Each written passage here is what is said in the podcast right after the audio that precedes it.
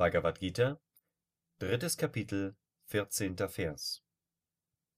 Aus Nahrung entstehen die Wesen, aus Regen entsteht Nahrung, aus dem Opfer entsteht Regen, und das Opfer kommt aus Handlung. Kommentar Swami Shivananda. Hier bedeutet Yajna Apurva, das subtile Prinzip, die unsichtbare Form des Opfers vom Zeitpunkt seiner Ausführung bis zum Zeitpunkt, da Früchte sichtbar werden. Karma, Handlung.